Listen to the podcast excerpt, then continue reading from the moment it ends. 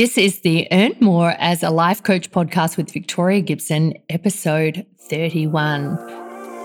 Welcome to Earn More as a Life Coach with Victoria Gibson, the marketing resource for life coaches who want to transform more lives with their coaching and earn more while they do it. Hello, coaches, and welcome. I am so excited to dive into this episode's topic because I have actually been immersing myself in email marketing over the last 2 weeks as I create a brand new training. The reason I wanted to create this training is because time and time again, I kept trying to come back to email to teach it, to share it, and to get more life coaches embracing it, despite the fact it feels a little intimidating, a little overwhelming at times. You can have a lot of judgment about email marketing, thinking that no one wants to hear from you via email, that nobody opens emails, that email's outdated, it's old, there's all these spam laws, and the list goes on, right? There are so many blocks to us consistently using the power of email to connect with our beautiful email list and attract new coaching clients using the power of email. It can feel hard, I know, but there's also a few other factors at play that I have seen in my clients and I have definitely had myself. And those can be about feeling like your list is so small, so why bother? Or you're overwhelmed by all the pieces to put together to create an email list, so you just don't send the emails. But what I want to remind you of is that amongst all the marketing strategies out there and amongst, I talk about Facebook and Instagram ads and webinars and all the things that you can show up with value, email is at the heart of every single one of the marketing strategies that you do. And why it's at the heart is that it can always be integrated with any activity that you're doing to amplify it. And your email list is your biggest asset in your business. It is the most valuable asset that you have because, like a former mentor, James Shramko, that I had back in the day, who really encouraged me to create my own coaching masterminds, showed me once, is that with email, you own the race course. And what he means by that is that with social media, like your Instagram account, Facebook page, or even a Facebook group, it's like a horse on the race course, right? You own the horse and you're only in control of the horse. And sure, you could win some races with it, and it's definitely great to show up there and take the opportunity of putting your horse on someone else's race course. And that race course is the social media platforms, right? Like Facebook and Instagram, which are the same platform now, being Meta, or LinkedIn or TikTok or whatever it is. But if someone decided to close the race course, then you can no longer run there and win. But when you cultivate an active, engaged email list, you have the ability to communicate with them at any time, to motivate, inspire, and attract them as clients. So it becomes like you having that race course. You own the race course because you have that email list. Even though you're using tools to house all those emails and communicate with them, you still own that list. You can always download that contact list and take it to another service or what have you. So you've always got that opportunity.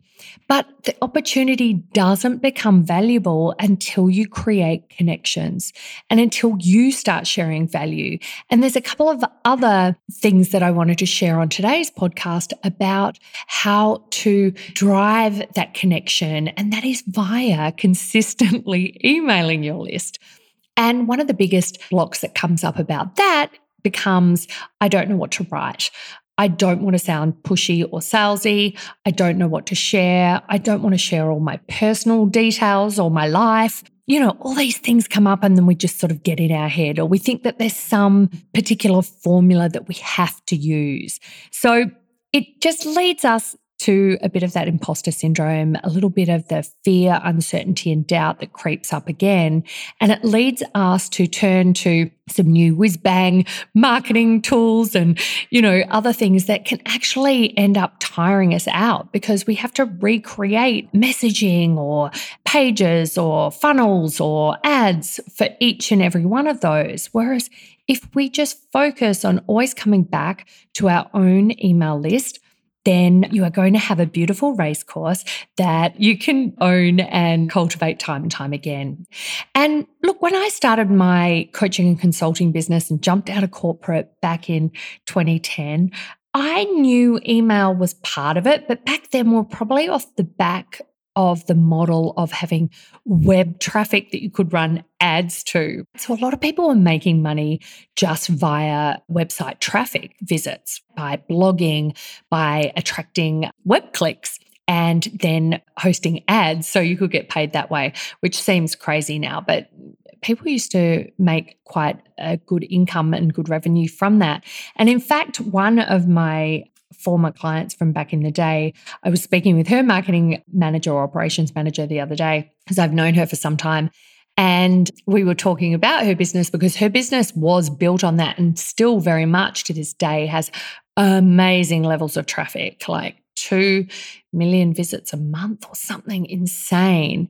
But their efforts are truly focused on their email list, because that is where they know they can make offers, where they can have their own race course and that they can drive revenue and be in control of that. That is where the opportunity is, not in all those millions and millions of visits. So even that is just a major shift over the past decade. But definitely when I started out and started learning more about growing your coaching business and getting clients, email was at the centerpiece of that. And I started using the power of list building and sharing my knowledge and inviting people to opt in for freebies and on the website. It was mainly on the website back then. It would be like, subscribe on the website and all of this kind of stuff, because most visits were still sort of coming to the website. And now with social media having absolutely overtaken that, it's easy to think that you've got to be cultivating your social media audience and spending all your time there and overlook the power of email, because obviously you don't get quite as many signups on your website if you're the average coach. So, it kind of feels like, why should I bother about my list? Because it doesn't seem to be growing, especially if you're not using fast track strategies like Facebook ads. But you can still be cultivating your email list using the power of social, but don't forget to cultivate the list and build the list. So now really the focus is on social or other people's audiences or other kind of opportunities. So I want you to definitely be thinking about owning the race course and knowing that that focus has shifted more to social media and that there are free opportunities to be posting back to your attractive, compelling freebie. By freebie, I mean a list-building lead magnet that gives your potential subscribers a reason to join your email list. It's not merely enough to invite them to subscribe anymore. So that's the first point, is that I want you to have a beautiful lead magnet that people can subscribe to and join your list. And once they're on your list, I want you to be consistently emailing them. Now, some of this can be automated, and I definitely recommend that you create automated follow-ups that introduce who you are to your new subscribers and share a bit more about what you do and invite them to the next step. Now, the next step may be listening to your podcast. It may be joining your free Facebook group. It might be following you on Insta or DMing you on Insta or signing up for a free workshop or webinar, whatever you are offering at the time. Preferably it's something that you can always offer. That encourages your emails to get opened. It encourages your subscribers to understand whether they're in the right place. You set some expectations in that follow-up sequence about how often they're going to hear from you and what you generally talk about, what kind of things you stand for, what you care about, maybe some of your accomplishments. And this is where I want to get to some of the ways to really write better emails to your list and some of those elements that you definitely need to integrate. The first of which is personality. This is going to be what sets you apart as a coach. Now, I'm not suggesting you have to air all your dirty laundry or tell your deepest, darkest secrets or have some crazy hard luck story that you bounce back from. Just a real story about who you are and how you arrived at your coaching and why you care about the clients that you serve and some of your adventures along the way, like what you care about, maybe the kind of things that you do during your week outside of your coaching, maybe who you follow, what kind of pastimes you have, or maybe you travel, maybe you're into shopping or TV or whatever it might be. Like, be a human. People want to do business with humans, and that is what grows the know, like, and trust factor and builds value and allows you to cultivate that race course, cultivate that connection with your beautiful email list on every single subscriber on that list. So make it as conversational as possible, but it needs to be clear, easy to read as well. So don't create really, really long paragraphs in your emails. You can do long emails, but make them easy to digest and read when people open them, because you want it to feel light. And as we know, online attention spans are super, super short nowadays. But don't be afraid to put personality in. You don't always have to be the teacher. You can be the curator of information, and you can share an update. You can give them a bit of an insight into what's been happening for you, maybe a client story, those kind of things. Just getting an insight and getting to know you is great in your weekly emails, even if you are going to teach them something or share something with them, which I do advise as much as possible. Be thinking about, how is this valuable? Not just a, hey, you know, I went to a party on the weekend and this happened. Like, be always subscriber-centric and be led by who they are. Think about how they talk. Think about what challenges they are looking to overcome. And the more you grow your list, particularly with targeted list building strategies, the more you'll have people on your list who are sharing the same issues. And you can really dive into some of those commonly held beliefs, challenges, common enemies that they're facing. And that enemy may not be a typical enemy. It might just be the enemy of a belief system or a habit that they want to break, or something that they're carrying, like maybe even their excess weight that they want to lose. So understanding the belief system of your list is really important for writing emails that are going to speak to them, okay? So personality first and foremost, but then that leads to being able to weave in stories, the power of story. Now, I don't mean you have to write the longest emails and, you know, think of all these stories and get yourself into a real tiz about how to construct those. Just be remembering that we as humans are wired to listen and pay attention to stories. That's what draws us in and engages us. And that's why gossip is a big deal, right? Because we're always interested in stories and what happened and all those kind of possibilities. So wherever you can tell a story or a journey, a breakthrough that you've had in relation to the transformation that you offer, a story about a client, whether it was a win or a loss, like even just stories can allow you to really foster that connection. You don't have to be the most successful life coach to be able to tell stories. You don't have to have a sea of clients to be able to tell stories. Maybe it's something you saw or read in a book, and you could relay some of your insights onto that and be that narrator rather than just the guru. But what I want you to focus on, rather than making sure your emails are written perfectly or worrying about when people unsubscribe, is that you remain consistent. So I'm giving you a few pointers here, but I'd really just rather, even if you send emails that aren't as great, just consistently get in the habit of doing it. The problem with that, of course, is that it gets quite demoralizing. So I want you to be encouraged by sending your emails and getting a response. So shorter emails can work just as well as longer ones, and in fact, a little bit better in today's day and age of not big attention spans. So be thinking about letting them know what the email is about. Your subject line is super important, because as we know, not everyone's going to open your emails anyway, but the ones who do look at it, you want them to actually click on the email when they've read the subject line. So keep that short. Think about how that's going to present in their email inbox.